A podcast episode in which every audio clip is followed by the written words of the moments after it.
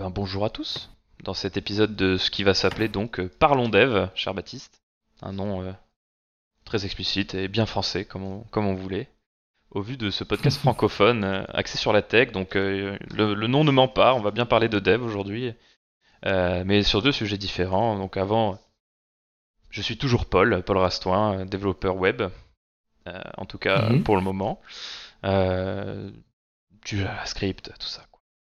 Et donc, euh, Eh Oui, Baptiste. Bonjour Baptiste. Oui, aujourd'hui tu es encore une fois bien entouré par euh, Baptiste de sûr. développeur web en freelance, et je je crois que nous avons à peu près les mêmes appétences concernant les technos. Ouais, il y a de grandes chances. euh. Sinon, on n'en serait pas là, je pense. Oh, quoique, d'avoir des avis di- divergents. Un jour, peut-être, on aura quelqu'un qui viendra nous parler de, de PHP avec passion. Peut-être toi prochainement, d'ailleurs. Mais. euh, Mhm. C'est vrai que je lorgne un peu sur cette techno qui, euh, Ah non, avec laquelle j'ai commencé le développement web, mais je l'ai un peu délaissé pour le JavaScript. Peut-être que j'y retournerai un jour. Sans vouloir cracher sur le PHP, pas du tout. hein. C'est des très bonnes technologies, c'est juste pas des choses qu'on pratique. euh, Et euh, Oui. on a peur de ce qu'on ne connaît pas. Comme tout le Ah, monde. Des très bonnes technos quand c'est les autres euh, qui les utilisent. Voilà, c'est ça. Bon, enfin bref. Ne faisons pas de, de bashing. Là n'est pas du tout l'objectif. Mais euh, l'objectif d'aujourd'hui, euh, c'est de parler de deux sujets euh, principaux. Euh, le premier étant euh, testing JavaScript, euh, plus ou moins l'écosystème de test au sein de, ce même écosystème qu'est JavaScript. Et ça peut se, se résulter en plusieurs formes, donc des serveurs Node.js ou peu importe un, un JSDOM, enfin un JSDOM, peu importe le, contexte d'exécution. Et un deuxième sujet que je te laisse présenter, Baptiste. Depuis quelques semaines, je me suis remis à la création de vidéos sur YouTube. J'avais commencé euh, il y a de ça deux ans bientôt. Bon, C'était vraiment très, très rude comme, euh, comme setup. Mais là, j'ai essayé de, de step up et euh, j'essaierai de, de décrire un peu pourquoi, comment je, je fais ça. Et voilà. Carrément Trop bien. Trop bien, trop bien. Et bah écoute, je te propose de commencer déjà sur le sujet au niveau du testing. Donc on va Bien vraiment sûr. parler de, de testing, bon JavaScript, mais euh, si on prend ça de manière plus haut niveau, on va parler de, de, euh, méthodes de testing qui peuvent s'appliquer euh, plus ou moins, j'imagine, à d'autres systèmes d'exécution, d'autres langages et d'autres euh, paradigmes, on va dire. Euh, personnellement, euh, je crois que on est d'accord là-dessus. D'ailleurs, ça fait, je pense, il y a plusieurs années maintenant, mais euh, tu m'avais envoyé lorsqu'on travaillait sur un projet en commun durant nos études, euh, testingjavascript.com de Kent euh, Dotsi, je crois. Je sais plus comment il s'appelle. Kenzie Dodds. euh, Kent C. Dodds, pardon. Euh, un respect sur son nom. Et euh, bref, c'est Oui. c'est le papier euh, qui va, comment dire, à guider euh, plus ou moins, en tout cas personnellement, l'évolution de ma vision du testing. C'est plus ou moins ce vers quoi je tends.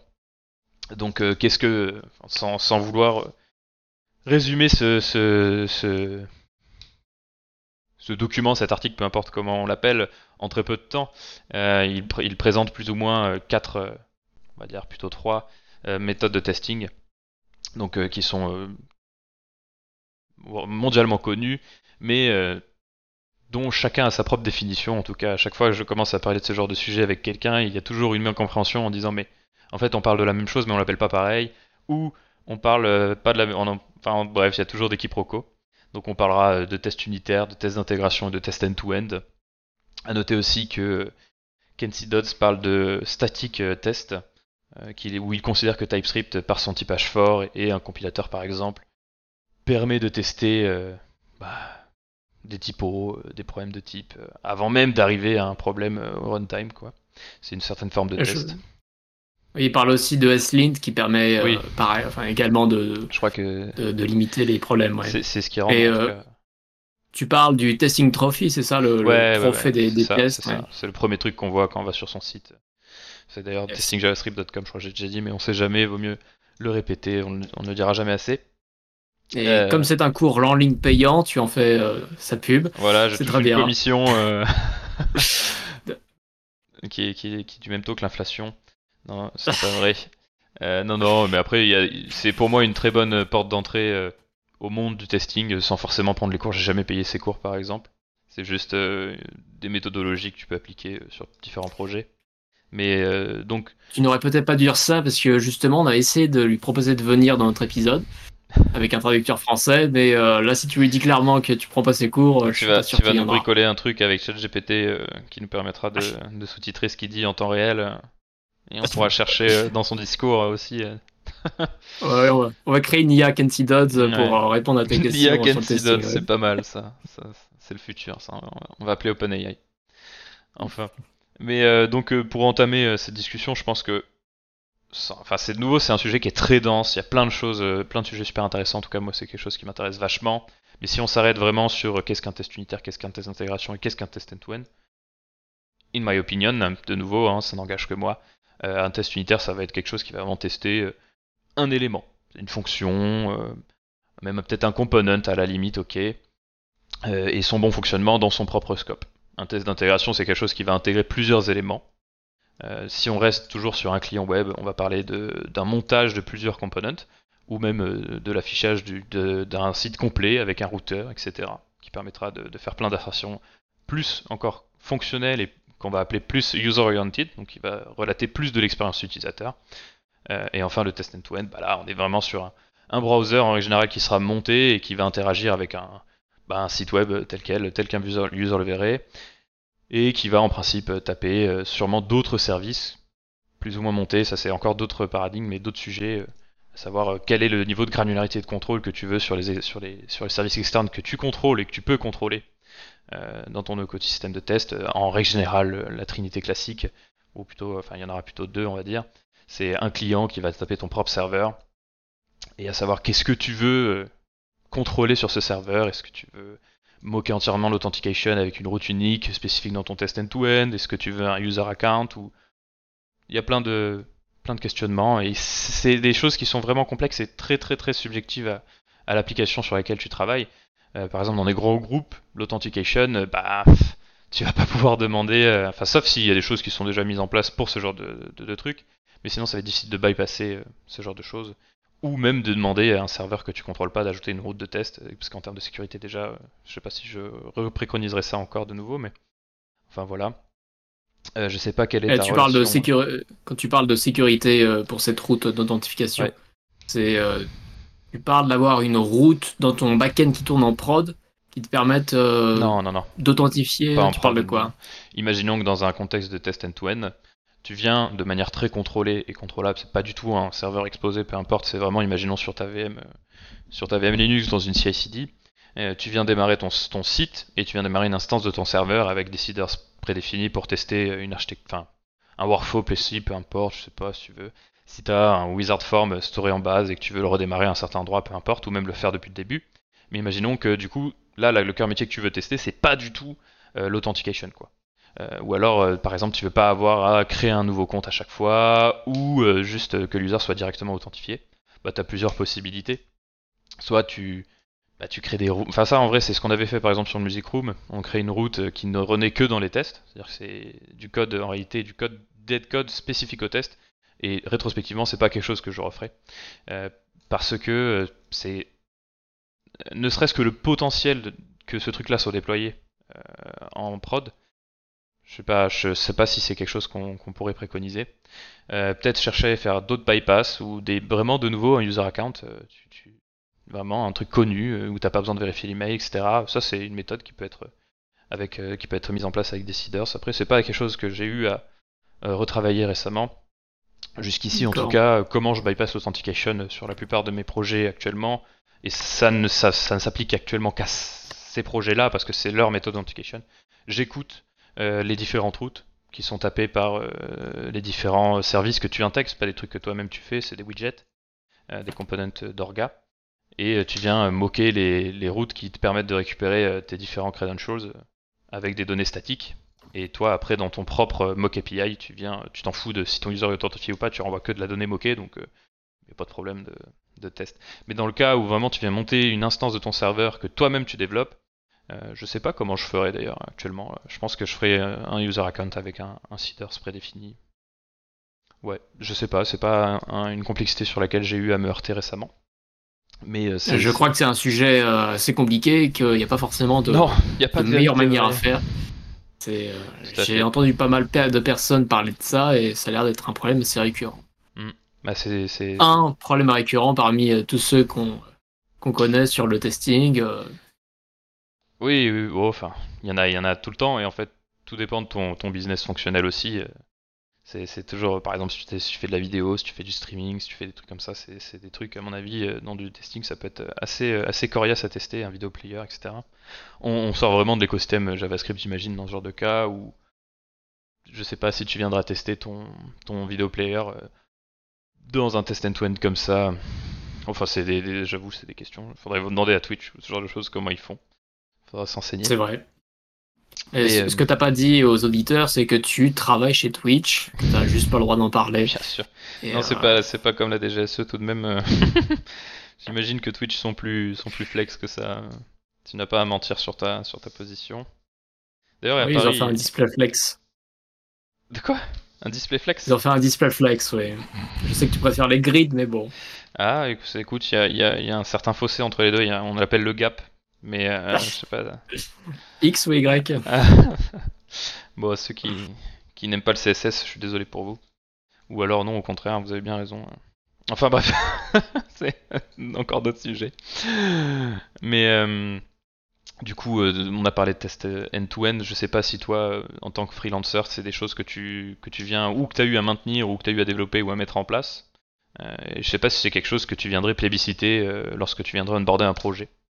Et euh, est-ce que c'est quelque chose qui assurerait la qualité du bon fonctionnement selon toi de ce que tu implémentes? Oh. Je pense que ça dépend vraiment du projet sur lequel tu travailles. Mhm. Euh, c'est sûr que faire des tests, euh, tout le monde est d'accord pour dire que c'est une bonne chose. La, la, question derrière, c'est comment tu maintiens tes tests et est-ce que tu t'as pas écrit des tests pour un ou deux mois plus tard juste les désactiver parce qu'ils marchent plus? Parce que tu dois push une fonctionnalité urgente en prod et euh, que bah, les tests passent après. Ils passent après euh, tes utilisateurs. Euh, sauf que, en conséquence, tes, utilisateurs peuvent aussi pâtir de, cette situation si tu push un fixe hmm. qui effectivement résout un problème identifié, mais que ce, fixe engendre des, des, autres bugs en cascade. C'est un, c'est effectivement difficile de, savoir quoi faire dans toutes les situations. Quoi. Y a pas de, y a, à mon avis, il n'y a pas de manuel. Euh, ça dépend de toutes les boîtes, ça dépend mm. aussi de, des gens avec qui tu travailles. Parce que si tu es le seul à savoir faire des tests, à les maintenir, ça sert à rien. C'est, à mon avis, une connaissance qui doit être partagée par l'équipe. Ah oui, tout à fait. C'est, Mais après, de ce que j'ai même compris, il existe des développeurs 100% testing euh, ou qui viennent euh, gérer ce genre de, de cas-là, mais je sais pas si c'est une bonne chose de tout comme n'importe quelle en réalité fonctionnalité. Moi j'ai un peu du mal avec l'idée d'un développeur euh, spécifique euh, front par exemple. J'aime bien me dire qu'un développeur va comprendre ce qui se passe dans ce qu'il vient euh, taper ou même les implémenter. C'est un peu la même chose avec les tests, c'est-à-dire de savoir tout gérer du développement à la CI/CD au déploiement, tout comment ça se passe. C'est, je trouve, d'être versatile et polyvalent, c'est super important. Mais dans tes clients, est-ce qu'on t'a déjà demandé ce genre de, de, choses, quoi, de faire des tests euh, oui, effectivement, on m'a déjà demandé de travailler sur des tests euh, euh, dans le navigateur, des tests aussi pour des applications natives. Mais c'est toujours des sujets un peu compliqués parce que derrière, faire des tests, c'est bien. Mais comme tu l'as comme tu l'as dit, tester certaines choses, c'est compliqué. Bon, j'ai pas travaillé sur du streaming, mais je suppose que, ça, que c'est compliqué. Donc, c'est un sujet assez, assez délicat, quoi. Et, comme tu dis, les tests en règle générale d'ailleurs, hein, euh, sont difficiles à marketer, en tout cas je trouve. Euh, ne serait-ce que parfois au sein d'une équipe qui n'a pas eu l'habitude ou euh, qui n'est pas vraiment, qui n'a pas voilà, qui n'a pas l'appétence à tester ça, voilà, et qui, qui, font un peu des choses. Enfin, différemment, on va dire, des reflows, des comme Non, non, je sais pas si, je sais pas si on peut parler de faire à l'arrache, mais il y a des gens qui vont préférer faire des tests unitaires, qui ne vont tester que le state de ton component, et ne jamais faire de query dans un JS DOM et ce genre de choses, ce que je peux parfois comprendre. Mais c'est vrai que ça va être assez loin de mes euh, vocations, on va dire, je trouve. de ta religion. Voilà, tout à fait. De ton dogme. De mon agno agnocisme. Oh, je sais pas, je sais plus comment ça se dit. Enfin bref, j'aime bien dire le mot agnostique euh, dès que je parle informatique. Mais euh, aussi, les tests end-to-end, c'est difficilement maintenable. Mais aussi, je sais pas quand est-ce que quel impact euh, peut avoir un test end-to-end failure, enfin un test end-to-end qui fail pour euh, un production flow? À savoir, euh, moi personnellement, je me vois pas runner mes tests end-to-end d'un site, euh, disons, gigantesque avec euh, plusieurs centaines, voire un millier de tests. à chaque fois que quelqu'un vient faire un merge sur la, default branch de, mon repo, ne serait-ce qu'en termes de coût, mais ne serait-ce qu'en termes de temps aussi, parce que avant de redéployer la dev ou peu importe ce genre de choses, c'est compliqué. Mais parce que les false positifs sont quelque chose de très concret dans les tests end-to-end. Ça dépend vraiment de la granularité du contrôle que tu as dans ton test end-to-end et de la capacité à faire euh, mettre en place un black box testing, c'est-à-dire un contexte d'exécution neutre et reproductible entre chacun de tes tests. Après, peut-être pas entre chacun de tes tests, mais en tout cas, euh, si maintenant je run mes tests end-to-end, est-ce que dans 10 minutes, si je les run, ils auront le même contexte d'exécution? Est-ce qu'il n'y aura pas une corruption d'une base euh, que je contrôle pas ou que j'ai pas moqué, enfin pas vraiment moqué, mais en tout cas que je monte pas dans mon contexte d'exécution, c'est parce que c'est que quelque chose que je contrôle pas, qui est d'une autre équipe, etc. dont j'ai pas accès au code source. Tout ça, c'est des questionnements euh, sur des grandes orgas, à mon avis, qui, se posent beaucoup. Enfin, en tout cas, dans mon cas, euh, c'est le cas. C'est difficile de savoir euh, jusqu'où on peut aller sur ce genre de choses, mais aussi c'est très difficile de publiciter les tests end-to-end en termes de coûts développeurs et en termes de coûts temps à euh, des équipes euh, qui sont vraiment pas techniques, imaginons des managers, euh, des analystes ou peu importe, de dire bah, finalement cette tâche elle coûte tant à développer, mais elle coûte autant à tester. Et bah ça c'est très difficile. Enfin c'est même quasiment impossible quand de base depuis je sais pas X années les choses sont faites avec un tel coût, mais maintenant ça va changer etc. Mais à savoir que ce coût en surplus c'est des économies de, développement de bugs, enfin de maintenance de bugs euh, et de, downtime euh, potentiel. Je dis pas que les tests end-to-end font en sorte que bah, tu as 100% de ta production qui est toujours stable, c'est pas le cas. Et sinon, les. Enfin, je veux dire, tout le monde ferait des tests end-to-end sinon. Mais ça, ça peut pas couvrir 100% des use cases, quoi. Et un avantage des tests end-to-end, c'est que ça réduit le nombre de burn-out dans tes entreprises en cas de grosse. de gros, de gros dysfonctionnements. Mais tu vois, c'est intéressant que tu dises ça parce que moi personnellement, en tant que newcomers ou newjoners, peu importe, en tant que nouvel arrivant dans une équipe, la quasiment première chose que je vais faire, c'est regarder les tests, s'il y a des tests end-to-end, voir les runs pour comprendre un peu le langage métier, enfin le business fonctionnel de, du site sur lequel je travaille ou peu importe. Même d'ailleurs, si je suis pas, pas vraiment new joiner, peu importe, quand tu clones un repo dont tu ne connais rien, bon bah tu, vas faire les trucs classiques, tu regardes bah, la, la différente stack technique, etc. Tu fouilles dans le paquet JSON, mais moi j'ai quand même instinctivement, je vais aller fouiller dans les tests, voir qu'est-ce qui est attendu du site, quel est le cœur métier de ce site, quels sont vraiment les trucs qui sont extrêmement testés et qu'il faut absolument pas casser, et le regard que j'aurai sur ce site, à savoir, je veux pas amener de régression sur cette fonctionnalité-là, parce que c'est vraiment déjà, tout court, tu veux pas amener de régression, mais c'est une certaine forme de rigueur. Euh. Et à savoir aussi, euh, personnellement, euh, je fais des tests pour les utilisateurs, on est d'accord, mais surtout aussi pour moi. C'est-à-dire qu'en tant que développeur, euh, j'arrive sur, que j'arrive sur un nouveau projet qui est extrêmement bien testé, je me sens beaucoup plus à l'aise à l'idée de modifier des choses qu'un projet qui ne l'est pas. D'ailleurs, c'est pareil pour un projet qui est bien typé. Hein. Euh, ça s'arrête pas qu'au test, hein, euh, en parlant de TypeScript. Mais sûr. je trouve que ça, ça, donne un très très bon dossier ou peu importe, un, bon, un bon health check d'une application que d'avoir des tests. Après, ça peut être des faux positifs et ça peut être biaisé, mais c'est en tout cas mon avis là-dessus. Je sais pas ce que tu en penses toi, est-ce que c'est instinctif pour toi d'aller checker des tests euh, dans un projet ou pas? Tu parles, euh, puisque la question se pose euh, à mon sens, tu parles d'un projet applicatif ou d'une librairie par exemple que tu aurais trouvé sur GitHub? Ah, ah c'est un, un, sujet intéressant ça aussi. bah les deux. Petite note d'ailleurs dans notre dernier hmm. notre épisode précédent, nous avons parlé de comment release une librairie sur GitHub et euh, comment assurer la sécurité euh, de son projet avec euh, le Dependabot. Ça fait un peu référence à ça, parce qu'effectivement, les, les, tests sont tout aussi importants, à mon sens, sinon plus, pour une librairie que pour un produit applicatif. utiliser une librairie qui n'a pas de test, je suis pas certain que ce soit ce n'est pas une bonne quelque idée. chose que, que, tout le monde veuille faire voilà, instinctivement. Quoi. Non, je suis totalement d'accord avec toi, d'autant plus que ça dépend de la lib, on est d'accord. Mais en règle générale, je pense qu'on peut émettre cette généralité. Euh, le contexte d'exécution d'une librairie est beaucoup plus contrôlable et reproductible qu'un site euh, qui va être monté dans un browser. Je sais pas, ça dépend de la lib que tu consommes, mais euh, imaginons. va dire ça, une librairie qui peut tourner dans le navigateur, dans Node, dans Bun, ah dans Deno. je suis d'accord. C'est pas avec de l'ESM ou du CJS, ça va leur faire plaisir. Hein. C'est pas, voulais pas dire ça dans ce sens-là, Mais Mhm. euh, imaginons euh, que tu consommes, euh, je sais pas, que ça soit Zod ou d'autres librairies qui soient des tools dev. Je te parle pas d'un framework. Parce que on est d'accord, enfin, personnellement, je vais pas venir faire le choix entre Vue.js, React et, et peu importe d'autres frameworks clients en allant me dire, ok, je vais regarder le coverage de chacun de ces frameworks-là. Ou de cette lib s'il y en a qui veulent parler de React. Voilà, cherche mais je sais pas si, enfin, je sais pas si tu voulais, si tu, si tu voulais en venir là, mais euh, tout comme il est euh, pour moi primordial de fortement typer une librairie euh, si elle est possiblement euh, typable ou si même de base elle est faite en TypeScript. Sans vouloir dire que c'est plus simple de faire une lib que de faire un site, pas du tout. Ce que je veux dire, c'est que le contrôle que tu peux avoir sur les outils que tu mets à disposition euh, de tes users est, je trouve, plus prédictible que sur un site euh, euh, applicatif où tu sais pas trop euh, ce qui se passe. Et c'est la raison qui justifie pour moi le fait qu'une librairie doit forcément euh, être testée Oui, à fond. Alors que, dans, à, à mon sens, c'est peut-être moins vrai pour un site, pour, euh, pour un produit, pour une application. Je Ouais. pense qu'une librairie doit être euh, testée beaucoup plus férocement qu'une qu'une application.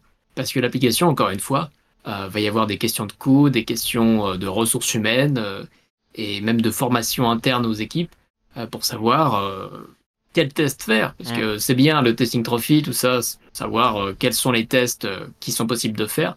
Mais derrière, il faut savoir précisément ce qu'on teste dans son cas. Et encore une fois, comme toujours, faire des, faire des choix, euh, savoir quoi tester. Et tu as notamment parlé tout à l'heure euh, du nombre de tests end-to-end. Je pense que c'est important. Enfin, tu disais, euh, si tu as 1000 tests end-to-end, euh, t'as pas envie qu'ils soient run à chaque fois que tu viens faire un merge sur master. Euh, je pense qu'il est important de mentionner euh, si tu travailles dans une grosse boîte ou dans une petite boîte. C'est-à-dire qu'avoir 1000 tests end-to-end pour euh, une petite application, là clairement, je Non, pense qu'il y a un petit d'accord. problème. Non, non, on est d'accord. Et d'ailleurs, je parlais pas tant de tests end-to-end, mais plutôt d'une combinaison de tests unitaires. Enfin, c'était un chiffre à la volée en réalité. hein. Mais Oui. euh, oui, oui, on est bien d'accord. Mais euh, les- par rapport au test end-to-end, euh, je vois souvent sur Twitter des avis très divergents qui changent même selon, selon l'époque de l'année. quoi. Ça évolue avec le temps. Un coup, je vois que tout le monde dit qu'il faut faire des tests end-to-end. Un coup, je vois que c'est les, les, les tests end-to-end ont un peu euh, euh, plus trop la cote. ouais, ouais. Ouais. Mais euh, donc, euh, mon, mon, mon avis là-dessus, c'est que sur un test, sur un, sur un petit projet, une petite application, les tests end-to-end sont requis pour tester vraiment les, les choses critiques de l'application. Par exemple, le paiement. Moi, je vais m'assurer que les utilisateurs de mon application puissent payer. Euh, encore une fois, je dis pas que ça va être, pl- que, va être, sim- que ça va être simple de tester ça, mais euh, je pense qu'il faut vraiment tester les, les quatre ou cinq euh, vraies choses primordiales de l'application pour s'assurer que ça marche. Après le reste, euh, je sais pas, s'il y a un petit problème de style euh, dans mon truc, euh, c'est l'Asie. Test end-to-end, il est pas là pour tester euh, le style de ton browser. Enfin, en tout cas, pas en mon sens. Ah, ça, tu peux le faire aussi. Tu peux Oui. faire de, du, du diffing sur des captures d'écran faites par ton outil euh, Playwright ou autre. Hmm. C'est aussi des choses que des grosses boîtes euh, peuvent vouloir faire. Ouais, mais là, Enfin, je sais pas. euh, je suis d'accord. Je sais pas, chez Stripe, à mon avis, ils ont euh, ce genre de truc où ils font, ils s'assurent que par exemple le dashboard a la même tronche Ouais. tous les jours. quoi, La responsiveness aussi, j'imagine. Oui, même tronche et que euh, t'introduises pas un bug que sur mobile, des choses comme ça. Ouais. Mais, euh, Sur, sur, sur des, sur des cœurs métiers exactement comme ça, euh, c'est sûr. Mais d'ailleurs, le transactionnel n'est pas que couvert, euh, à mon sens, par des tests end-to-end. hein. Euh, le transactionnel, le, de bout en bout, que ce soit que jusqu'à ce que le client ait rempli son formulaire, qu'il soit envoyé au- au- à notre API, qui consomme un service externe, etc.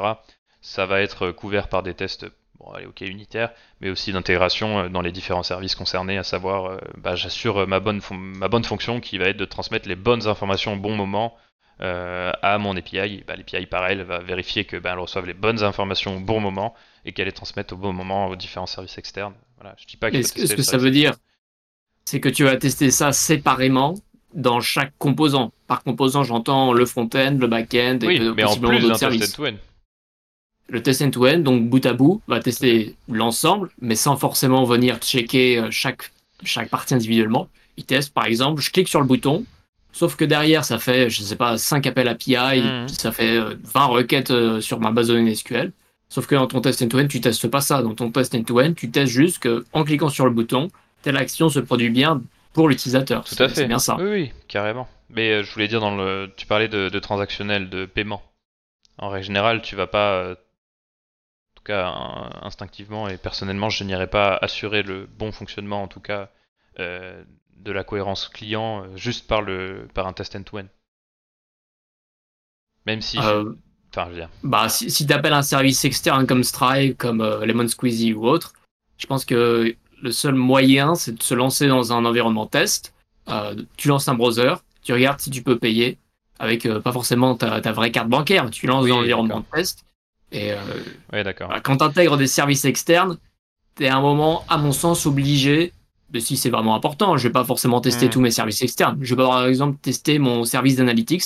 J'utilise Plausible, service d'analytics hmm. euh, open source et qui respecte le, RGPD.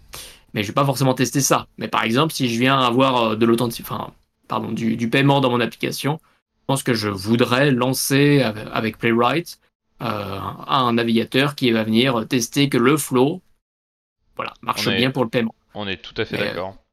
Mais... Ça, c'est parce que j'ai un service externe. Mais la question se pose aussi pour. Euh, voilà, si tu contrôles pas forcément tout au code, si tu utilises des services externes, je sais pas comme Azura qui te permet d'avoir une base de données hmm. qui tourne sur du SQL, avec en plus une interface GraphQL pour directement query ta base de données la, question se pose encore plus. Je sais pas si ça te concerne précisément, parce que tu sais pas vraiment le genre de choses que tu vas utiliser dans ton job, mais si tu utilises des services externes, je pense que tu vas être plus enclin à te baser sur des tests end-to-end que des tests d'intégration. Et même, euh, je suis pas sûr que tu, tu n'aies envie de débloquer le test end-to-end que lorsque tu consommes des services externes. Ah, bah ça c'est un autre sujet. Mais euh, si on parle précisément du fait de consommer des services externes, euh, je dis pas qu'il faut avoir 50, 50 tests end-to-end pour tester ça mais je pense qu'il faut au moins en avoir quelques-uns pour euh, tester euh, que le service externe marche bien dans ton cas. Et qu'il soit bien intégré dans ton application, c'est sûr. Je, suis bien d'accord là-dessus. Mais ce genre de test end-to-end là est à prendre quand même avec un peu de recul, à savoir euh, si mon test fail, il peut être lié à une instabilité du, du, du, service externe que je consomme. c'est vrai. C'est à prendre en, prendre en, considération. Pardon. Mais je pense qu'un test d'intégration sur lequel est moqué le service externe que je consomme et euh, je vérifie euh, fortement ce que j'envoie euh, à mon service externe, c'est-à-dire je vérifie que je sais pas, imaginons les valeurs raw de ton formulaire, et ben tu as un mapping qui soit fait par-dessus, je vérifie que bah, j'ai bien trim, j'ai bien vérifié la cohérence et la consistance de mes données avant de les transmettre à mon service externe.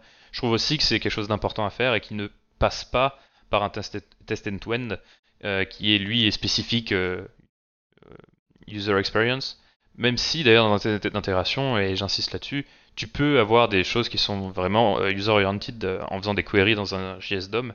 Et d'ailleurs, euh, quelque chose près, de nouveau, c'est pas le cas, c'est pas 100% vrai, mais l'écriture d'un test end-to-end testing library, qu'il soit un test end-to-end ou d'intégration, parfois ça peut être un peu tu sais pas vraiment où est-ce qu'il va run. Enfin, je veux dire, si je te montre un, test sans, bah, sans que je te donne des indices obvious du style Cypress ou Playwright, encore Cypress, ça peut ne pas l'être, euh, avec les component testing, mais tu sauras pas. Il y a la même chose sur Playwright d'ailleurs. C'est vrai, c'est sorti maintenant. Ouais, c'est euh, la dernière fois que j'ai vu, c'était un peu euh, nouveau. Mais c'est vrai que c'est intéressant ce que tu dis, parce que maintenant, avec les mêmes outils, on peut faire à la fois des tests end-to-end et des tests d'intégration. et le, problème qu'il y avait avec les tests d'intégration, c'est que ça tournait dans un environnement moqué et complètement différent de ce qui se passe dans la vraie vie. JSDOM, en, mm. en l'occurrence, il y a d'autres choses qui font pareil. Et quel est l'intérêt de faire tourner euh, ces tests avec pour objectif de tester un peu ce que voit l'utilisateur si derrière c'est un environnement moqué qui euh, enfin, qui moque tout quoi. Et c'est pour ça que les component euh, testing, je crois que ça s'appelle comme ça, de, Playwright et de Cypress. Playwright, vraiment, je, je, suis pas au courant. C'est cool. Ils ont, ils ont apporté cette fonctionnalité pour, pour faire avec les mêmes API des tests, mais plus focus sur des composants que sur une page entière. Donc tout comme euh, component testing de Cypress, ça va t'ouvrir un, navigateur euh, dans lequel tu mets ton test d'intégration. C'est censé faire la même chose, effectivement. Très bien. C'est un peu la guéguerre entre Cypress et Playwright. Oui, c'est toujours pareil. Bah, c'était quand même le gros avantage de Cypress jusqu'ici, c'était de pouvoir faire ça. Enfin, en tout cas, euh, de, mon côté, de mon point de vue. D'accord. Et il me semble qu'il existe un, un wrapper testing library pour Playwright, non? Oui, effectivement, je crois que tu peux, enfin, tu peux utiliser les mêmes fonctions qui te permettent de sélectionner des targets des nœuds euh, avec effectivement les fonctions de, testing library. Euh, il existe quelque chose. Playwright Testing Library. Yes. Pas très populaire. Ça permet d'utiliser les fonctions de testing library qui sont plus focalisées sur euh, l'accessibilité. Par exemple, target un bouton par son nom plutôt que par c'est un bouton. Ou son rôle d'ailleurs, ses différents attributs. C'est ça, oui. D'ailleurs, c'est vrai que d'ailleurs récemment, euh, je sais plus comment, RG2A, je crois, les différentes euh, normes euh, d'accessibilité euh, qui deviennent obligatoires Aria en France. Non, non, euh, je Ah, parle vraiment du. non, je connais pas. J'ai pas envie de dire de bêtises. Toc toc. C'est ça. Un référentiel général d'amélioration de l'accessibilité. D'accord. C'est en gros plus ou moins un audit manuel.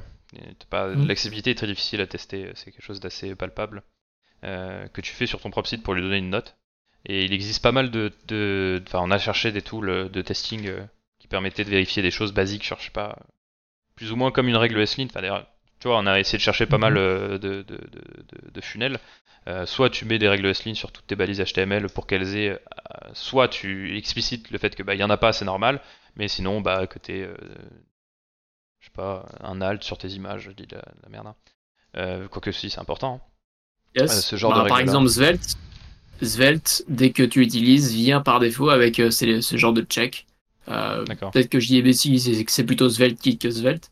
Mais effectivement, dès que tu utilises euh, un projet euh, Svelte, Mhm. euh, tu as ces checks qui sont faits automatiquement. Mais derrière, comme tu l'as dit, c'est des checks basiques. Quoi. Ça regarde si tes images ont enfin, un texte alternatif ou quoi. Ça, ça check pas tout. Par exemple, est-ce que euh, ça, ça va pas garantir que ton site euh, fonctionne bien quand tu appuies sur Tab quoi, que tu Ouais, puisses, ouais, ouais. euh, La tabulation, c'est, ça.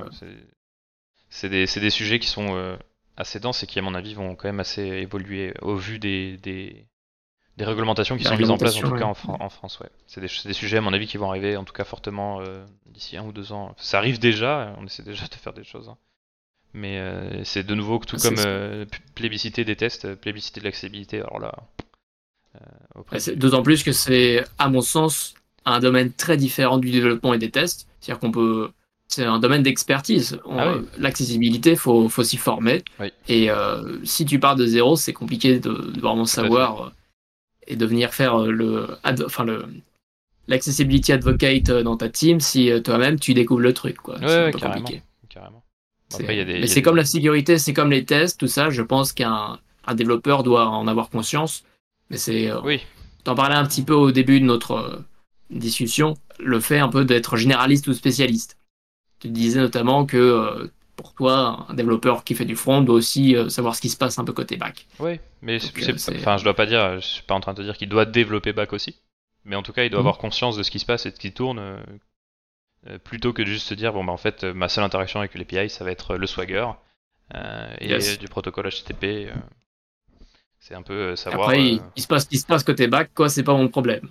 Oui, mais bon, bah, ça peut devenir ton problème. euh, Enfin, le truc assez classique, c'est euh, euh, de, de- du, stock- du stockage de données euh, statiques côté front ou euh, de la vérification euh, de données seulement côté front et des, des- des règles qui sont pas appliquées côté back. Genre, je te parle de, par exemple, de le fait de trimmer une string, euh, surtout quand c'est le functional ID de ton, in- enfin c'est l'ID quasiment primaire de ton de ton set de données. Bah, c'est peut-être des choses qu'on va nous demander côté front, mais qui sont pas forcément faites côté back, tu vois. Et du coup, tu arrives dans ton client, te- tu spams ton formulaire, tu mets, euh, pas, Toto, euh, c'est ton, ton identifiant ultra connu que tout le monde sait euh, ce que c'est Toto. Bah, toi, tu envoies Toto espace, et bah, il apparaîtra euh, Toto espace. Euh, sauf que c'est très difficile en tant qu'un user de faire la différence entre un espace et Toto, du coup. Enfin bref, En espace, c'est du padding CSS, ouais. c'est ça. enfin, bref. Mm.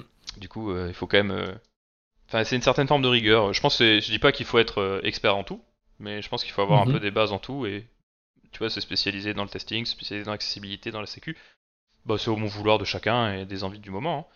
Après, je trouve que tu vois, Ouais. de- de- ne pas, se- pas se positionner en tant qu'advocate accessibilité, mais de dire, bah écoutez, je prends en charge euh, ma veille technique et je prends en charge le fait d'améliorer l'accessibilité de nos, nos différents clients en ce moment, sans dire que je suis euh, le grand roi de l'accessibilité, etc. Enfin, moi, c'est pas du tout mon cas. hein. Bah, je trouve que c'est quelque chose de vachement bien, tu vois. En gros, tu deviendras plus ou moins dans le temps le référent accessibilité ou j'en sais rien. Voilà. Yes, bon, ça c'est euh, une discussion plus sur comment on gère sa carrière, et c'est vrai que je suis assez d'accord sur le fait qu'il faut être Oui, curieux. oui, je... Euh, il faut pas hésiter à tester des choses et euh, voilà savoir s'il faut être dans sa carrière plutôt généraliste ou spécialiste. On peut se poser la question. Ouais, Beaucoup vrai, de personnes euh, discutent de ça tous les jours. Je sais Mais pas. euh, On je peut aussi se spécialiser en différents domaines. Des domaines soit vraiment très connexes, soit des domaines euh, assez différents. C'est pas. euh, si tu te spécialises à la fois dans le testing et dans l'accessibilité, ça reste connexe. Oui. Parce que c'est. Hmm, Tu as développé un truc hmm. et tu veux savoir si c'est utilisable par Mhm. des utilisateurs ou utilisable par des utilisateurs avec des, des handicaps. Ou enfin, Peu petite peu mention importe, comme quoi l'accessibilité, euh, si tu fais un site bien accessible, ça bénéficie à tout le monde, pas Mhm. juste aux personnes qui, euh, qui sont déficientes visuelles ou autres. Quoi. Hmm. Donc euh, c'est des pratiques pour mieux coder, mais, mais voilà. c'est- une très bonne question. On pourra en reparler une prochaine fois si ça te tente. Mais j'avoue. Bien sûr, je sors mon agenda pour planifier ça. Vas-y, sors ton calendrier de, de freelancer. Mais euh, je sais pas s'il y a de. de- Enfin, il y a jamais de vérité vraie sur ce genre de questionnement, je pense. Mais euh, en tout cas, euh, ce que je me suis toujours dit personnellement, c'est de faire des choses que j'aimais. Mais euh, c'est vrai que, tu vois, imaginons, tu deviens un spécialiste accessibilité et que sur tous tes futurs jobs, bah, tu vas manger et faire que de l'accessibilité. Je sais pas si au bout d'un moment, ça peut pas être une forme de, de lassitude. Après, je pense que c'est des, des choses qui vont évoluer dans le temps et qui évoluent en fonction de chacun des projets, donc ça peut, ça peut rester Yes. stimulant. À toi de voir, euh, tu peux aussi cacher comme quoi tu es, expert accessibilité pour juste faire du bac après, je sais pas. Mais euh, enfin, en tout cas, connaître ces choses, c'est forcément un plus.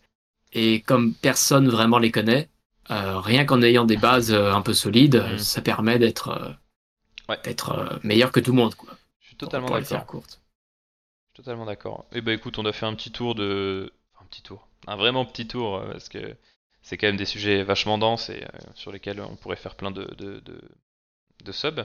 L'épisode euh, des podcasts Ouais. Parlons Dev, Non, oui, ou d'autres. hein. Mais euh, ce que je veux dire, hein, c'est que. Parlons fait- Test. Parlons test, tiens. Je pense que c'est déjà pris, malheureusement. C'est trop. C'est trop mainstream le testing. Je plaisante. Ah. Mais on pourra revenir sur d'autres paradigmes peut-être plus précis une prochaine fois si ça te tente. Pas, pas forcément de test end-to-end. Moi j'ai l'impression qu'on on sacralise un peu trop les tests end-to-end. euh. Le, le principal pour moi étant de, de, de faire un test qui a du De sens. s'amuser. Non, oui, bon, enfin ça. Non, pas toujours. Mais euh, de, de faire des tests qui, ont du- qui donnent du sens, quoi. C'est-à-dire si c'est un test qui fait que euh, une ligne hein, ou un pourcentage en plus dans ton coverage global euh, sur ta CICD ou sur ton sonar, bon bah c'est pas bien. Si c'est un test qui est chiant pour tout le monde et qui est quasiment instable, bah c'est pas bien non plus. Il faut trouver un juste milieu entre, entre ces deux écoles et euh, réussir à trouver un consensus, surtout au sein d'une équipe, pour pas avoir des gens qui vont développer des fonctionnalités qui cassent euh, des tests end-to-end euh, et des gens qui veulent pas les maintenir, etc. C'est pas une, une, une, une politique, euh, à mon avis, maintenable et viable. Enfin voilà. Bien sûr, savoir euh, trouver un, un peu une méthode de testing adaptée à son équipe, adaptée aux équipes euh, en place. Ouais. C'est euh, compliqué pour onboard tout le monde, parce que l'objectif c'est qu'il n'y ait pas euh, juste une personne dans l'équipe qui fasse des tests. Parce que c'est comme ça que je le conçois. Tester son code, c'est primordial. Et il faut que tout le monde, euh, tout le monde pense à le faire. Sauf que pour ça, il faut avoir des outils qui ont été développés euh, pour faciliter le testing. Parce que si euh, tu demandes à chaque équipe euh, je sais pas, en charge d'une application chacune, euh, de venir installer Playwright et Testing Library pour faire des tests sans aucun setup et que c'est elles qui doivent l'inventer. Tu vas te retrouver avec autant de setup de testing différents qu'il y a Ouais, d'équipes. ouais. quoi. Ouais, Donc, euh, c'est, à mon avis, il faut une vraie question en amont euh, sur uniformiser euh, ton setup de test et derrière le maintenir. Faut... C'est, c'est facile à dire. Personnellement, j'ai jamais travaillé là-dessus. C'est juste une réflexion que je me fais instantanément, mais euh, ça me, ça me paraît. euh, Non, mais euh, Non, non, mais t'as raison. j'entendais pas mal de gens discuter de ça. Et euh, c'est, un sujet, à mon sens, assez important. Quoi. Ah oui, je pense que c'est assez majeur euh, dans le, dans le life cycle. Mm. euh, Enfin, ne serait-ce que dans la CI/CD en réalité. euh, Moi, c'est un peu, un peu ça mon cœur de métier. Enfin, mon cœur de métier, pas du tout. Mais c'est un mon, Expert mon fer de... Non, pas du tout, vraiment pas. Mais mon fer de lance, je voulais dire. C'est, en gros euh, à Mm. savoir, euh, bah, je veux dire, ne serait-ce que d'avoir un test qui vient monter ton serveur ou qui vient monter ton client, euh, ou ne serait-ce de runner, tu vois, TypeScript dans ta CI/CD, c'est des choses qui, qui amènent une certaine forme de, de rigueur et de confiance dans, dans mon déploiement en cours ou ce genre de choses, quoi. J'aime pas découvrir euh, que ma prod elle est cassée lorsque je l'ai déployée, tu vois. Ouais, j'exagère, hein, ça n'arrive jamais. T'as toujours des déploiements avant. Enfin, ma prod est down euh, parfois. hein. c'est pas ça qui n'arrive jamais, mais. euh, que À cause de toi même. Bien sûr, à cause de moi. Eh oui. Sinon, à quoi bon? À quoi bon? Sinon, on sert plus à rien après. Ah bah non. Écoute, si ça, te, si ça te va, on va passer sur ton, ton sujet à toi. Et on reparlera une prochaine fois. Moi, il y a un sujet, bon, je, fais un petit teasing.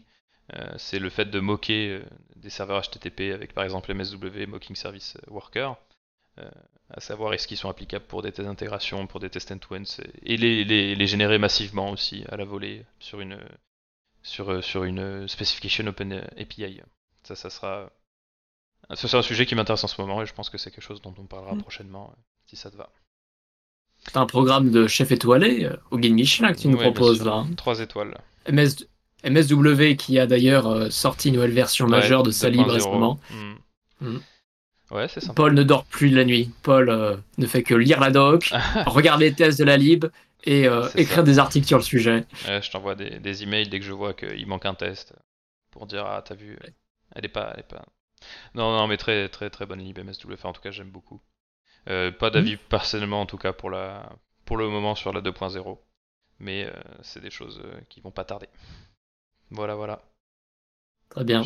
en plus de générer à la volée des tests euh, massivement, il que tu gères, euh, tu génères aussi des articles SEO euh, sur le sujet pour devenir expert du domaine. Je souhaite pas générer des tests massivement, mais peut-être des, des, des, mocks ou des, des, données qui se basent sur des. D'ailleurs, c'est ce que ce que tu avais vu Auto MSW, Auto Mock MSW, je crois, je sais plus comment ça s'appelait.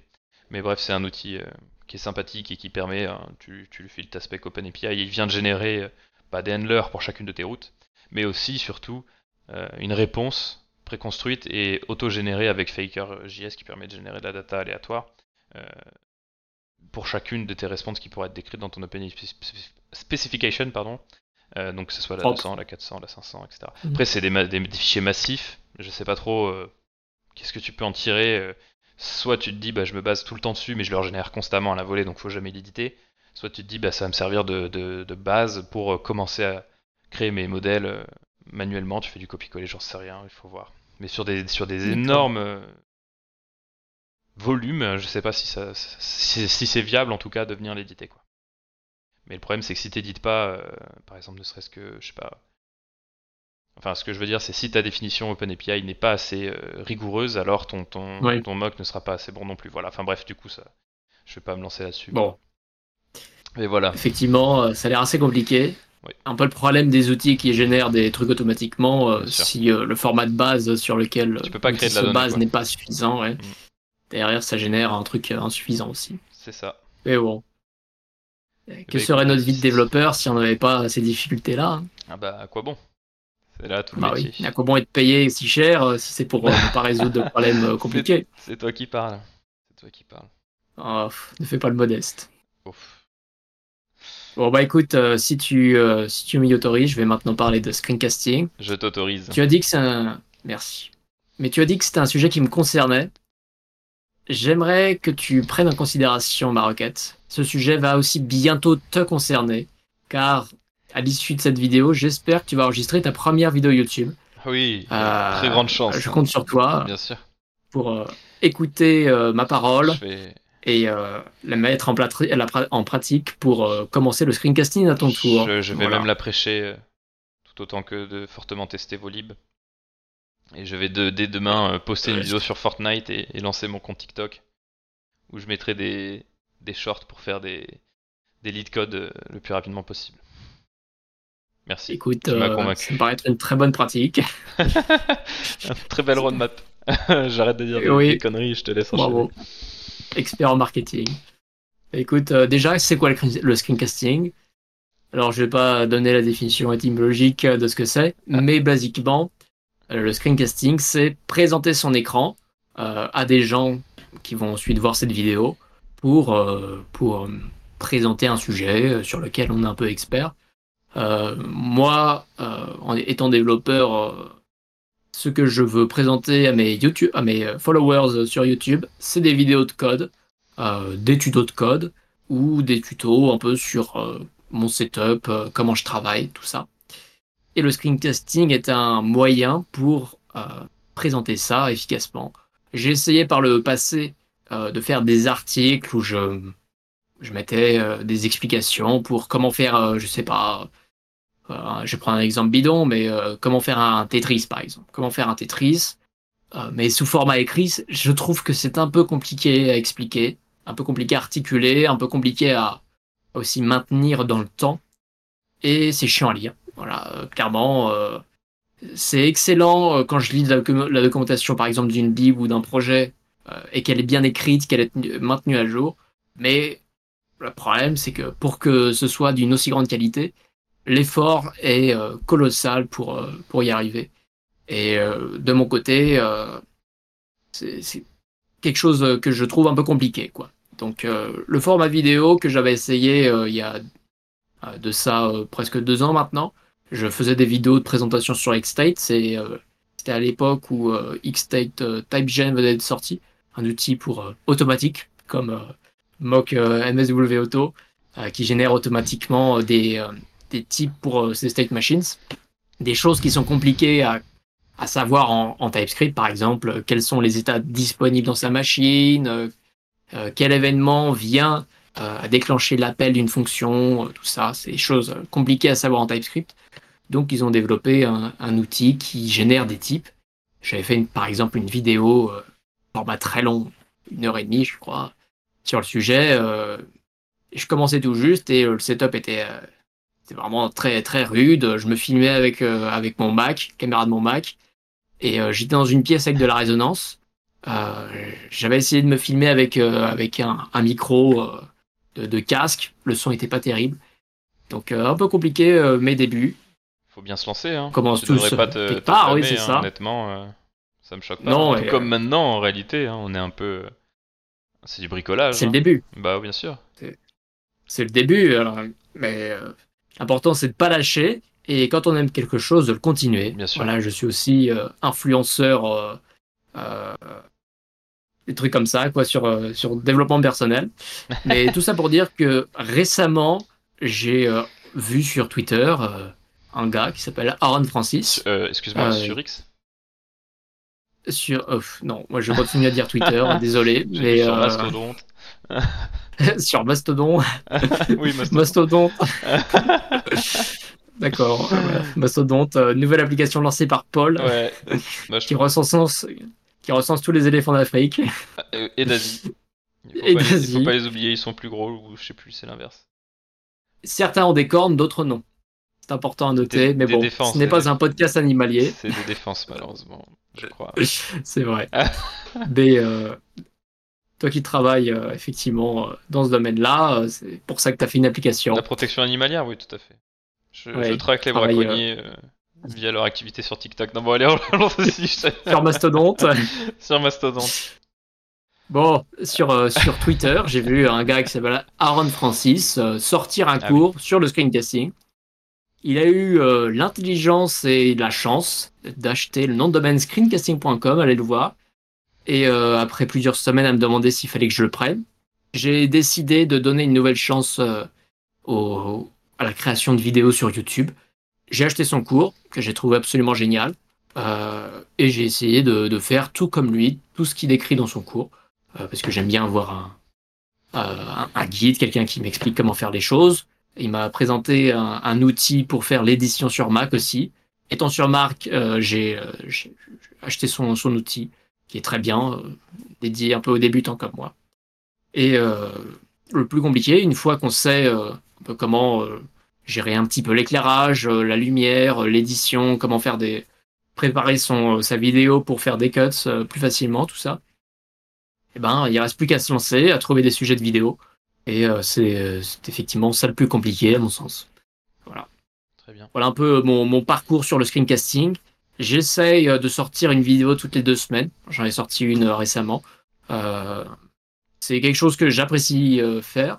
Ça prend du temps, euh, mais derrière, je fais pas, je fais pas un million de vues pour l'instant, c'est pas forcément mon objectif. Pas, ouais, voilà. Mais j'aime préparer, j'aime enregistrer, j'aime éditer. Mais pour que ce soit simple, il faut simplifier au maximum tout. Il faut faire des vidéos courtes. Avant, euh, j'ai fait une vidéo, comme je le disais, d'une heure et demie. Truc, euh, c'est impossible à tourner. Impossible à regarder aussi, il faut le dire. Personne ne va regarder un truc d'une heure et demie. Bah, tu peux toujours euh, parcourir une vidéo et trouver le contenu qui t'y intéresse. C'est vrai. Surtout s'il y a des chapitres, euh, ouais. Et c'est tout est plus compliqué quand c'est long. Donc euh, faire des vidéos courtes, faire des vidéos vraiment scoped sur un sujet. Et quand je prépare mes vidéos, très souvent, euh, je me rends compte que la, que la vidéo est trop longue. Récemment, j'ai passé 6 heures à préparer une vidéo. je me suis essayé à un peu faire du scripting. Mais à la fin, je me suis rendu compte que c'était trop long Hmm. et que je voulais même pas essayer de l'enregistrer parce que c'était euh, sujet, c'était trop euh, compliqué. Euh, c'est indiscret, mais je vais Hmm. quand même te le dire. le sujet, c'était euh, j'ai sorti un rapport sur Xstate, Ah. euh, qui est le ligne manette de, de ma newsletter. Je fais beaucoup de self-promotion, Ouais. mais euh, Ouais, t'as bien raison. C'est de bon droit. Mais donc, j'ai euh, pour écrire mon rapport, qui est un, PDF, j'ai utilisé des outils euh, web, étant développeur web. J'ai utilisé euh, un site créé avec Astro. Donc, mon PDF est issu d'un site Astro avec du CSS. J'utilisais Tailwind CSS, Tailwind typographie pour avoir la jolie typographie des titres, des bullet lists, etc. Et euh, j'utilisais ça parce que c'est les outils avec lesquels je suis le plus à l'aise.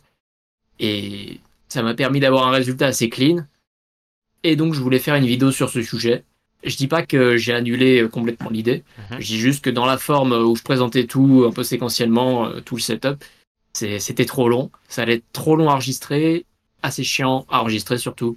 Parce que euh, quand tu parles de plein de sujets différents, il faut, faut se mettre dans l'ambiance. Ouais. Euh, et quand tu montes des morceaux de code, après, il faut, euh, si tu si tu t'es raté, il faut recommencer. Donc, euh, Je, je suis bien Voilà. d'accord. Et j'ai une question euh, pour toi. Est-ce que tu consommes euh, du contenu tech sur YouTube? Et si oui, quel genre de contenu tu consommes Et quel est, est-ce que tu consommes de l'in- de l'infodivertissement? Est-ce que tu consommes euh, sous forme de veille technique? Est-ce que comment tu, tu Bah écoute, euh, je fais partie du top 1 des plus grands fans de McFly et Carlito. Euh, Des grands développeurs web. ils ont lancé effectivement une chaîne tech. Non, mais je regarde assez peu de vidéos sur YouTube. Ouais. Euh, je, je dois avouer que je préfère le format écrit. Euh, je préfère lire la doc euh, quand il s'agit d'un outil ou quoi. Documenté Mais, aussi. Que- Un outil documenté Ouais. avec des tests. Euh, ah, carrément. Est-ce que la doc est Oui. testée, tu crois? Ah bah, tu peux faire des tests into win sur ta doc. oui. C'est vrai. mais pour voir que t'as pas de, de lien cassé ou des choses comme ça. Bon, bref. Ouais. Mais euh, effectivement, je consomme plus de contenu écrit. Mais euh, avec mon regain d'intérêt pour YouTube, euh, je, je regarde par exemple les vidéos de Aaron Francis qui sont un bijou pour moi de Mhm. production tech Mhm. sur, sur YouTube. Parce que une chose qui m'importe assez, c'est de pas faire de clickbait. Euh, c'est pas, c'est aussi de ne pas venir discuter des sujets viraux sur Internet pour faire des vues, quoi. Ce, que je- ce dont je veux parler, c'est des choses que, que j'aime, qui Ouais. m'intéressent, que je travaille actuellement. Et euh, Aaron Francis fait ça. C'est un grand fan de PHP et de Laravel. Et il fait des vidéos euh, sur des sujets. euh, c'est des sur des sujets. euh, C'est vrai qu'un- voilà, par qu'un- rapport à ça. un expert qui, qui, qui parle de ce qu'il aime, quoi qu'il quoi qu'il en même peu importe le domaine, personnellement ça va m'intéresser, Mm. mais d'autant plus applicable à des choses comme la tech, carrément. Moi j'aime beaucoup Desux Silicium, je crois, je sais jamais le prononcer. Sur YouTube, c'est un. Silicium, c'est un gars qui, qui fait de l'électronique principalement et il vient désosser euh, constamment euh, des trucs. Un ami en commun, David, euh, le regardait beaucoup pendant un moment. Lui, il va être beaucoup sur de l'embarqué, etc. Après, bon, il fait en effet des vidéos parfois un peu, on va appeler clickbait, mais en réalité, c'est juste qu'il va prendre un objet qui de base est viral euh, pour le, par exemple, je sais pas, un sextoy, euh, peu importe l'objectif, et il va venir le, le- le disséquer entièrement, venir vérifier qu'est-ce qui tourne, euh, qu'est-ce qui se passe, etc. C'est vachement sympa. Mais c'est des, des Et formats. après, il de- fait une démonstration où il l'utilise, je crois, non? Euh, ça, ça, je crois que c'est seulement sur son OnlyFans, cependant. Mais du coup, voilà, on voit qu'il trouve d'autres manières de marketer et de rendre ça. Yes. Après, est-ce que c'est son métier à temps plein? Je Parce que, crois bien. euh, je il- crois bien. Il est, il est, Voilà, il est, il moi, est- c'est- il est très populaire, honnêtement. Je crois qu'il a dans les plusieurs Ouais, centaines de milliers d'abonnés. Euh, moi, je, je Ouais, regarde pas mal. Je trouve ça un peu. Ouais, ça dépend après de ce que tu veux comme, euh, comme, euh, comme étant créateur de contenu, si on peut utiliser ce mot que je trouve un peu vulgaire, parce que le contenu, c'est c'est- c'est le moyen, quoi, mais euh, c'est créer du contenu, c'est à mon avis pas une fin en soi. On, euh, on crée euh, des choses qui intéressent les gens, on crée des projets, tout ça. un peu de mal avec le terme créateur de contenu parce qu'il est trop pragmatique à mon sens. Mais étant youtubeur, il faut choisir effectivement si on fait si on fait ça à temps plein, quel est son objectif. Lui doit chercher à se faire de, de la thune avec ça. Je, c'est pas forcément. mais je pense que oui, oui, d'accord, je suis d'accord avec toi. Mais après, imaginons, c'est pas ton objectif à terme maintenant, mais si tu vois que tu prends plus de plaisir à partager ta passion pour la tech euh, via des vidéos YouTube que pratiquer, enfin même si tu la pratiques indirectement, mais plutôt de la financer auprès d'un freelance, etc., bah tu vas te dire, bon, bah, en fait, voilà, je passe le pas et j'essaie de faire en sorte que ça devienne ma source de revenus. Je sais pas si instinctivement, euh, enfin initialement plutôt, je fais que dire instinctivement, aujourd'hui c'est terrible, mais euh, ce youtubeur là s'était lancé là-dedans en disant, vas-y, je vais, je vais devenir, enfin je vais devenir riche, non pas du tout, mais je vais en faire mon métier. Je pense que c'était vraiment juste, bah, tout comme ce que tu fais actuellement, hein, quelque chose qui, qui le stimulait, qui le passionnait, euh, qui l'amenait à produire en réalité. J'espère bien pour lui que son objectif c'était pas de devenir youtubeur et qu'il s'est lancé corps et âme là-dedans. Bon, après, sûrement des gens qui le font. Mais euh, moi je préfère euh, pour l'instant, je dis pas que ça changera pas, je sais pas quel sera mon futur, mais pour l'instant je préfère un peu varier les plateformes sur lesquelles je publie. YouTube pour le format vidéo. J'ai aussi ma newsletter, là je vais dans les, dans les jours qui viennent écrire mon premier, euh, ma première issue de newsletter. J'aime varier les, varier les plateformes parce qu'une plateforme, si tu euh, te reposes complètement sur elle, même pour tes, pour tes revenus, si du jour au lendemain, euh, bah, t'es ban de celle-ci, tu, te retrouves, tu te retrouves un peu dans le caca. Quoi. Ouais, il faut diversifier ses assets. Hein. tu, vois le clin d'œil. Je vois que tu es passionné de bourse. finance. Asset manager. Classique. Pour euh, testing, euh, testing JavaScript. Mais euh, oui, on le voit aussi sur les gens qui sont sur Twitter et qui, qui, qui s'en servent pour, comme le moyen principal de, financement. Mhm. Et il y en a qui étaient très inquiets du tournant que prenait Twitter, avec. Ah c'est comme.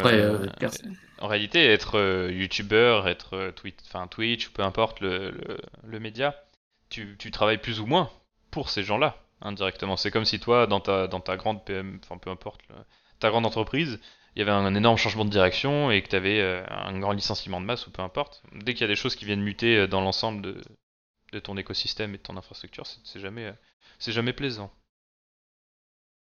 Mmh, oui, enfin après on peut aussi surréagir. Par exemple, les... oui, à titre très personnel, les changements sur Twitter, je les ai pas vraiment vus. Pour moi, euh, il y a juste des gens qui sont partis, Après, certains qui sont même revenus. Mais euh... t'es utilisateur aussi, je sais pas. Ouais. Oui, je suis un euh, fervent utilisateur de Twitter et pour l'usage que j'en fais, euh, j'ai pas vu de différence pour l'instant. Quoi. Je vois.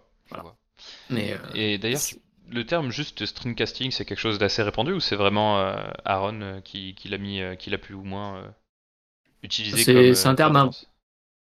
Non, c'est un terme assez répandu.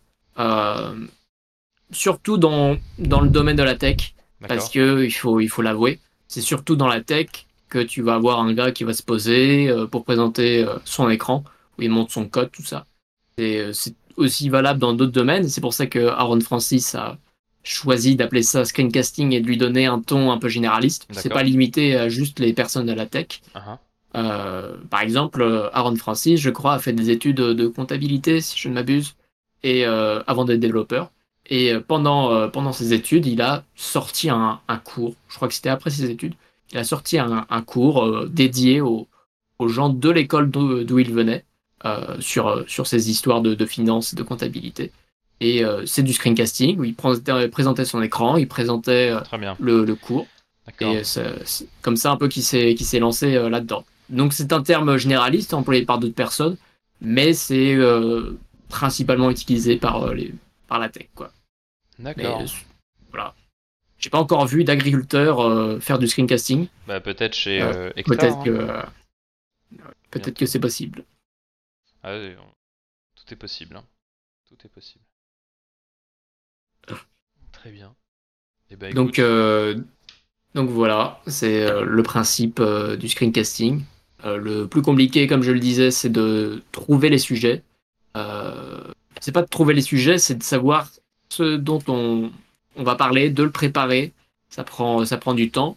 Euh, dès que je, dès que je, dès que j'ai une idée ou quoi, je la, je la note dans un Notion. Et euh, une fois que je veux me faire une vidéo YouTube, je regarde ça, je choisis la meilleure idée, je la retravaille et je prépare l'enregistrement. Top. C'est un peu Ça- mon process. Ça annonce que du bon. Que du bon. D'ailleurs, très bonne vidéo sur les VS Code Profiles. J'ai trouvé la, la durée vachement. C'est bien, c'est bien timeboxé, c'est top. Il faut, faire rapide, euh, il faut Non, faire vite, il faut faire ça, concis, comme dit la euh, pub. c'est- c'est très bien. Très très bien. Je te remercie. Bon, écoute, euh, Si, je pense si- qu'on si a fait un tour, pour le. Oui, on a fait un tour sur le screencasting. Je pourrais parler de mon setup plus précisément, tout ça, de comment je release des vidéos sur YouTube. Euh, seule chose euh, peut-être que je peux mentionner, c'est que une chose assez compliquée pour moi, c'est de générer des sous-titres après euh, pour poster sur YouTube parce que je préfère mettre des sous-titres euh, corrects Mhm. sur YouTube plutôt que des trucs autogénérés par YouTube. Ouais. Mais j'ai essayé plusieurs outils, sauf que comme j'emploie des termes de jargon euh, technique, ces outils-là n'arrivaient pas à les déterminer, à les trouver dans, dans l'audio, donc ça générait quelque chose d'un peu incorrect. Donc je travaille en ce moment sur un outil qui, qui fait ça. Je sais pas où ça va me mener. Euh, Peut-être que j'en ferai un SaaS euh, que je mettrai, euh, que je rendrai public. Mais j'essaye de faire un outil qui génère des transcripts de qualité, qui génère après la description de sa vidéo, et qui génère les sous-titres, enfin pardon, les, les chapitres YouTube. C'est les choses dont, dont j'ai besoin et j'ai pas, j'ai pas trouvé encore de choses dans, qui existent déjà et qui me conviennent. Donc j'ai décidé de- d'expérimenter avec ça, avec un petit peu d'IA aussi. Carrément. Voilà. Très preneur d'une présentation euh, ultérieure en vrai. C'est de, de voir le workflow et de quel service tu consommes pour faire tout ça. Et ça vient jusqu'à publier ta vidéo automatiquement ou, ou ça te génère Non, euh, et j'ai j'ai pas envie que ça le fasse non plus. D'accord. Euh, je veux publier la vidéo moi-même, avoir euh, ce sentiment-là. Mhm. C'est juste que derrière, je, je, je veux avoir un fichier SRT ou, ou VTT, je crois que c'est le deuxième format, avec les, les sous-titres que tu peux directement upload Ouais. sur YouTube. Voilà. D'accord. Donc me faciliter la vie avec euh, étant dev, c'est plus simple que dans d'autres métiers où on peut directement construire ce qui nous manque. Donc euh, voilà, voilà mon aventure là-dedans quoi. Et euh, bon, enfin, j'ai une question là-dessus, je sais pas si. Mais quand tu viens interpréter le transcript de ton de ta vidéo, imaginons que tu as un montage assez conséquent et assez fort, est-ce que j'imagine que tu utilises le- c'était tu utilisais de l'IA, tu utilises ChatGPT ou un truc comme ça? Ou pas du tout? J'utilise euh, Whisper, qui est un algo euh, d'OpenAI qui fait le speech to text. Et derrière, j'utilise GPT pour améliorer le, le transcript.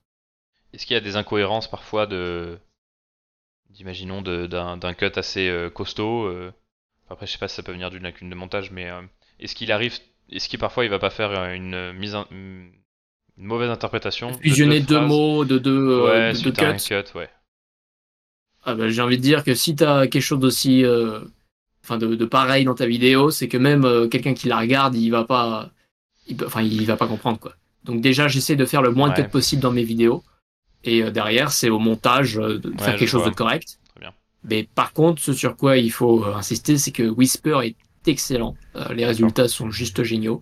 Ce qui lui manque, et c'est assez normal, on peut pas trop lui en vouloir, c'est ces termes de jargon qu'il reconnaît pas forcément. Et je pense que Whisper a été entraîné sur des données un peu vieilles, 2021 max. Ouais. Donc derrière, ça- les termes nouveaux, ça les connaît pas forcément. D'accord. Donc voilà. Ok. Carrément. Et bah écoute, je te remercie euh, pour cette overview euh, du screencasting et, et cette petite discussion IA. Yes. Bah écoute, euh, c'est des sujets qui m'importent. Et euh, avec euh, un grand plaisir pour parler d'IA, je, je travaille en ce moment un peu dans, les, dans le milieu des LLM, Large Language Model, avec Whisper, avec GPT, euh, tout ça. Les nouveaux modèles euh, de Mistral aussi, la startup euh, française qui fait des modèles d'IA euh, dont tout le monde raffole. Donc euh, j'ai pas encore travaillé avec, mais c'est des choses que je veux faire et décidément, euh, euh, j'aimerais bien en, en parler dans Parlons Dev. Voilà, Trop bien. c'est Eh tout bah, pour moi. C'est top. Et ben on se fait ça une prochaine fois et très bonne soirée à toi et merci à vous de nous avoir écoutés. Yes. Merci Paul, merci à ceux qui nous ont écoutés et à très bientôt. À très bientôt.